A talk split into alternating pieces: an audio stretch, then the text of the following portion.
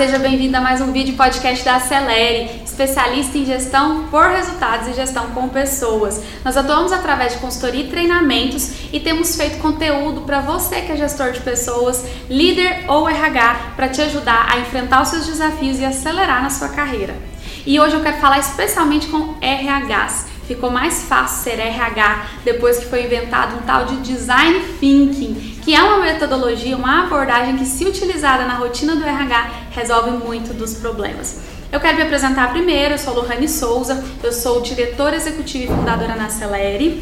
Também coordeno um MBA em Liderança e Gestão de Pessoas 4.0 na Unialfa, aqui em Goiás. Tenho 17, 16 anos de carreira, 17 prêmios conquistados, sou diretora na Associação Brasileira de RH e espero contribuir com você hoje. Bom, eu sou a Camila Paiva, Head de Gestão com Pessoas na Acelere, especialista em liderança e gestão empresarial, psicóloga e coach e trabalho há mais de 12 anos em projetos de estruturação de RH.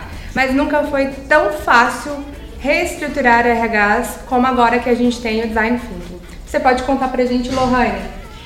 Olha só, dores compartilhadas pelos RHs, que a gente escuta de forma recorrente e que a gente já viveu na pele, né, Sim. Camila?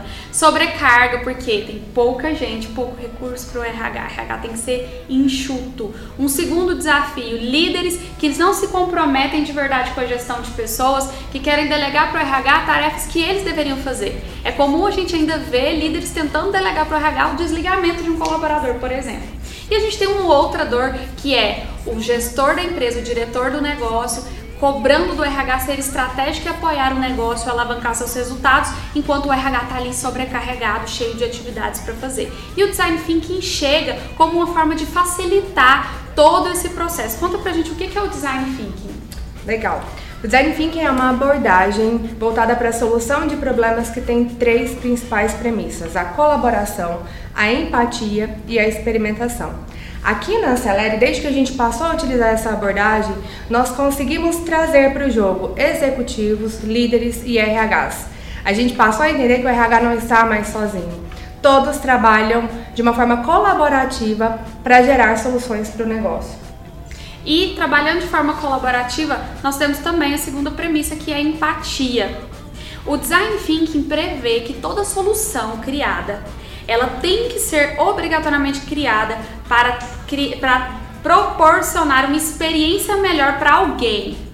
É comum a gente ver nos RHs benefícios sendo criados, festas sendo feitas, iniciativas que são voltadas ao engajamento dos colaboradores e que os colaboradores não percebem sentido nenhum, não valorizam, não movem o jogo. Isso porque o RH está criando coisa a partir da perspectiva dele, não existe a empatia para entender o que o colaborador deseja e precisa. Então, toda vez que a gente envolve design thinking na solução de um problema, a gente vai olhar para alguém, vai perguntar como posso resolver seus problemas. E é exatamente dessa forma que a gente utiliza design thinking no RH. A gente coloca o colaborador no centro de tudo e pergunta o que eu posso fazer por esse colaborador. E dessa forma, as soluções acabam sendo mais efetivas, porque eu estou fazendo realmente para quem devo fazer.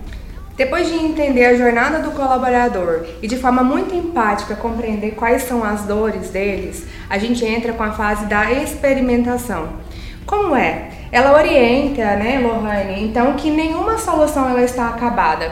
A gente melhora o tempo todo processos, serviços, entregas, então existe uma eterna prototipação.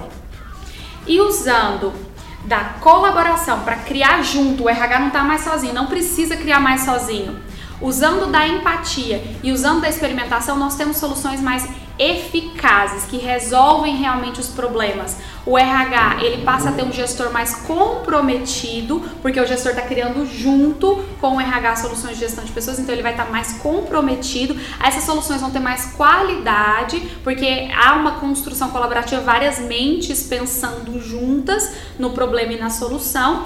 E eu ainda tenho uma, uma solução que está sendo melhorada o tempo inteiro. Isso diminui a sobrecarga do RH, porque ele está fazendo junto e ele está fazendo melhor. Por isso que a gente entende que minimiza os problemas do RH ligados à sobrecarga, ligados à falta de comprometimento dos líderes e dá tempo para o RH ser mais estratégico. E aí o design thinking ele é baseado na nossa leitura em três fases específicas antes da execução que é colocar em ação, né?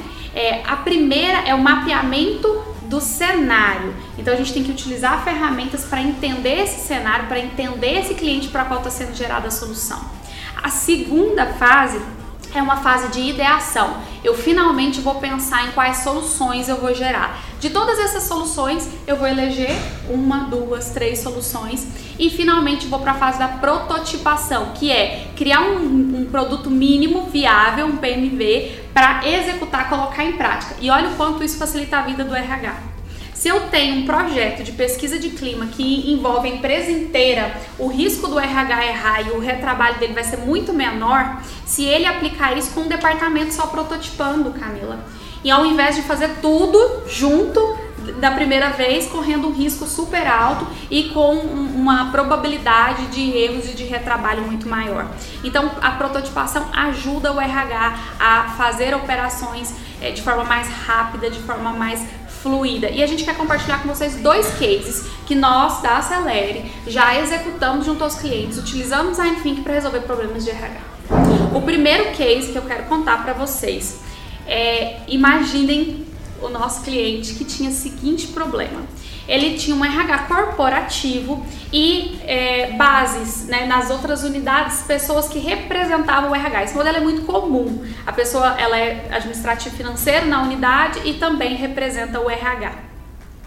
Ocorre que ambas as partes, corporativo e pontas, não estavam nem se relacionando bem e os processos não estavam tão fluidos. Já havia existido algumas iniciativas de reuniões para trazer essas pessoas das, das filiais para discutir soluções para esses problemas vividos. Só que em todas as vezes, Camila, que isso aconteceu, acabou virando um grande treinamento do corporativo para com as filiais sobre como agir. E as filiais mudavam o comportamento, ou seja, essa abordagem convencional não estava mudando o jogo. O que, que foi feito né, a partir da parceria com a Acelere? Nós colocamos essas pessoas em uma imersão de 8 horas. Num primeiro momento, na fase de mapeamento de cenário, a gente explorou sentimentos, dores, entendemos os dois clientes um cliente entendeu o outro, entrou em contato, um processo de empatia profunda com o outro.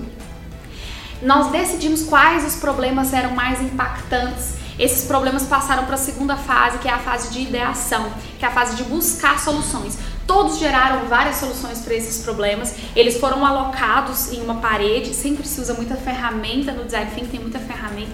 Eles foram alocados numa parede para serem priorizados. As pessoas voltaram nas melhores soluções e as melhores soluções elas foram encaixadas em storyboard, que nada mais é do que colocar soluções em uma ordem cronológica para gerar um novo processo, que é a nova solução. Feito isso, nós já prototipamos na mesma hora. A gente já validou se essas soluções elas realmente seriam eficazes para os problemas para os quais elas estavam sendo criadas, para né, se elas solucionariam esses problemas efetivamente. Na fase de prototipação, usando uma nova, usamos uma nova ferramenta chamada Terceira Alternativa. Fica ligado que a gente vai soltar em pílulas essas ferramentas, esses métodos para vocês. E enfim, foi um sucesso. E aí eles partiram para a fase da execução, que é colocar tudo isso em prática. Foi gerado um plano de ação dividindo responsabilidades aí. É, usando essa abordagem colaborativa, empática e, e, e baseada em experimentação, a gente conseguiu uma solução muito melhor para esse cliente. Bom, só quem já teve do lado do corporativo e também do lado da filial sabe o que a Lohane está dizendo, não é? Então, uh, eu quero compartilhar com vocês uma outra experiência que a gente teve aqui na Celere, que foi relacionada à gestão do desempenho em uma indústria de médio porte e que nós fizemos primeiramente a imersão para entender realmente quais eram as dores de todos os envolvidos no processo. Então, qual era a dor do CEO? Qual era a dor do líder? Qual era a dor do colaborador? E aí a gente entendeu que todos precisavam de soluções, não é? O líder precisava entender melhor como avaliar pessoas, como oferecer feedback. O colaborador, ele se sentia inseguro porque a avaliação é sempre um, um, um receio de como eu vou ser avaliado. É, existe ainda muito a crença de que a avaliação de desempenho ela é feita para desligamento. Então a gente entendeu esse medo que existe nos colaboradores e a gente entendeu também a dor do CEO de garantir que houvesse uma coerência entre as avaliações das lideranças, então que todos estivessem coerentes ali no momento de avaliar, para que um não avaliasse melhor enquanto o outro pesasse um pouquinho mais ali no, no momento de de identificar como é que está a competência de cada um. E também, claro, além de garantir essa é, esse cuidado com o colaborador, existe também o cuidado com o negócio, né? Então, será que realmente quem estava tendo a progressão salarial merecia? Então, o cuidado também com o custo e com o impacto em folha de pagamento. Quando a gente mapeou todas as dores e a gente entendeu qual problema solucionar, a gente então trabalhou na elaboração e na construção dessa avaliação que atendesse à realidade e que levasse uma solução para todas as áreas. Né? Então, nós partimos para a ideação e de maneira muito colaborativa fechamos o instrumento a ser utilizado para a gestão de desempenho. Fantástico isso, né, Camila? Os gestores participando da construção da ferramenta de avaliação de desempenho. Exatamente. Bom, e o resultado é que deu super certo, né, Lohane? Então, ah, os feedbacks que a gente teve é que o processo foi mais fácil, mais simples, a liderança se sentiu apoiada, o RH conseguiu fechar dentro do prazo, a, os liderados se sentiram reconhecidos e respeitados, então o resultado final ele foi bem relevante, foi bem interessante. É, né, no, nesse cenário, o mapeamento, nesse, nesse caso, nesse problema de avaliação de desempenho, o mapeamento de cenário foi feito de forma colaborativa, a, toda a fase de ideação também, e houve prototipação também. Houve né, prototipação, exatamente. Então, todos os líderes responderam antes à avaliação do liderado, nós simulamos e eles puderam ali tirar dúvidas, a gente calibrou percepções, então eles validaram cada um dos formulários antes de a gente ir para a prática de verdade, antes de implementar. Muito bom. Eu sugiro, Camila também acredito que concorda comigo, que você estude um pouquinho sobre design thinking, continue acompanhando os nossos conteúdos. Aí, como eu disse, a gente vai liberar em pílulas ferramentas, vai continuar falando de cases é, e não é uma abordagem convencional, não é uma forma de resolver problemas convencional. Muito pelo contrário, é inovadora e é mais eficaz do que a convencional. Obrigada por ter acompanhado esse conteúdo. Continue nos acompanhando para alavancar a sua carreira. Acelere com a gente. Obrigada e até a próxima.